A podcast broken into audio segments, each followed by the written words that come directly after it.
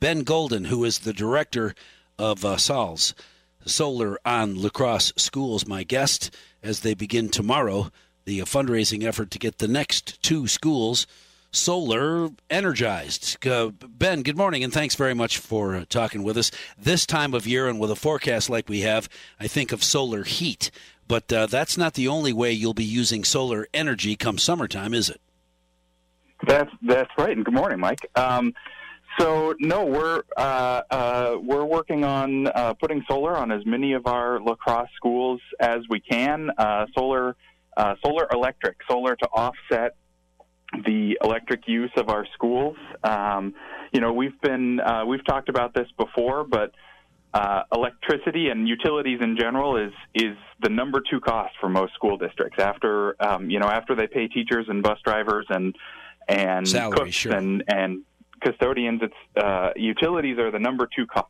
Excuse me, the number two cost. So if we can do something to offset that, um, you know, it's it's kind of a win-win situation. And you have schools with solar on the roof. Have you have they been up there long enough for you to to uh, talk about the amount of savings that uh, SOLS has already offered the La Crosse School District?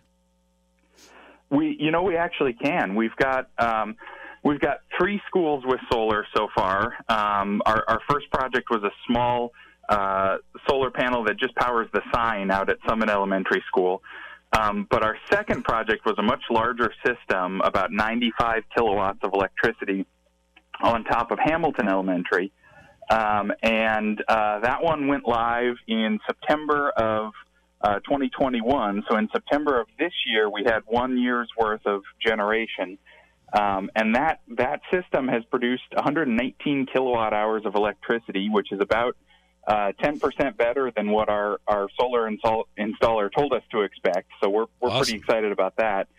Um, and it should save uh, the schools, uh, it did save the school's uh, electricity bill uh, a little over ten thousand dollars last year um, over at Hamilton. That's great. And all of this, I know, before people get too carried away with, yeah, yeah, but how much money did I have to spend to put those solar panels up there, and how many decades will it be before we start breaking even or making a little money and saving the school district? All of what you're doing, the fundraising that begins at tomorrow's Power for Learning event, is uh, is grants and uh, donations. Correct? Not you're not going to use tax money to do this. Yep, that's that's exactly right, and that's uh, you know that's that's been our goal from the start, and uh, you know we we hope the school district also starts to look at this. You know, if, you know if down the road there is a new school um, as a good investment because that that payback period keeps getting shorter and shorter. Um, but you know the goal for us is we we know that those budgets are really tight, so can we bring the community together and uh, uh, and get this funded without using taxpayer dollars. And that is it getting easier to do when you when you go to organizations looking for a contribution buy-in, so to speak, from uh, organizations that might benefit long term. Are they more and more willing to do this because solar on schools has been proven to work and save money and be, uh, you know, a, a, a legitimate investment in funds?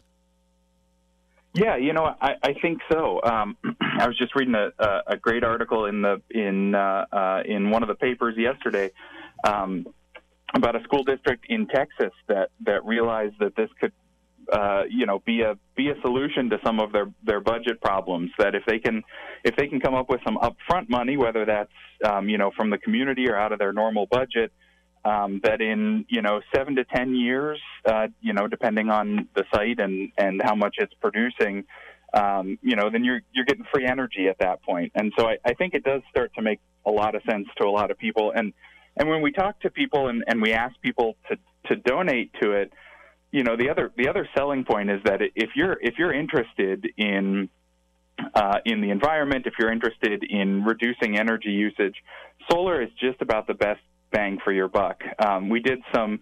Uh, we've got somebody in our SOLS group um, who who uh, is really good at doing these sorts of calculations, and he looked at the amount of of, uh, of carbon dioxide that we would save by that Hamilton project I was talking about, yeah.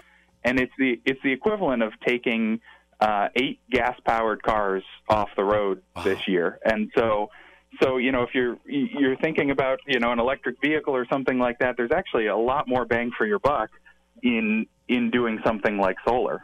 Right. Well, and you know, let's face it, eight cars isn't a, a huge number, but eight's a good start, isn't it?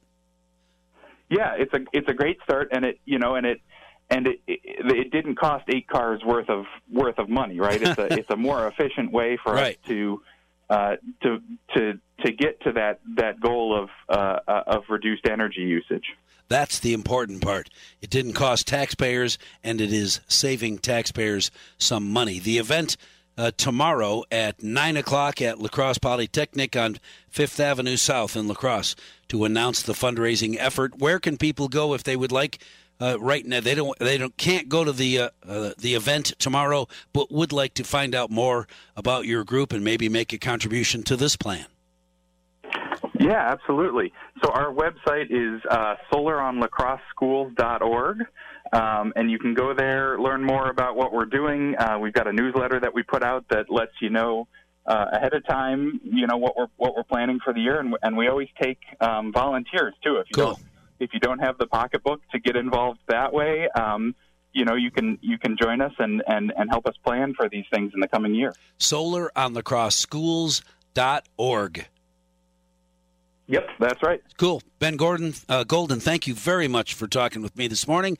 Uh, I look forward to uh, speaking again as the SOLS group gets more and more involved in the community, helping uh, school taxpayers pay less. You don't even get to say that very often. Pay less. Not bad, huh?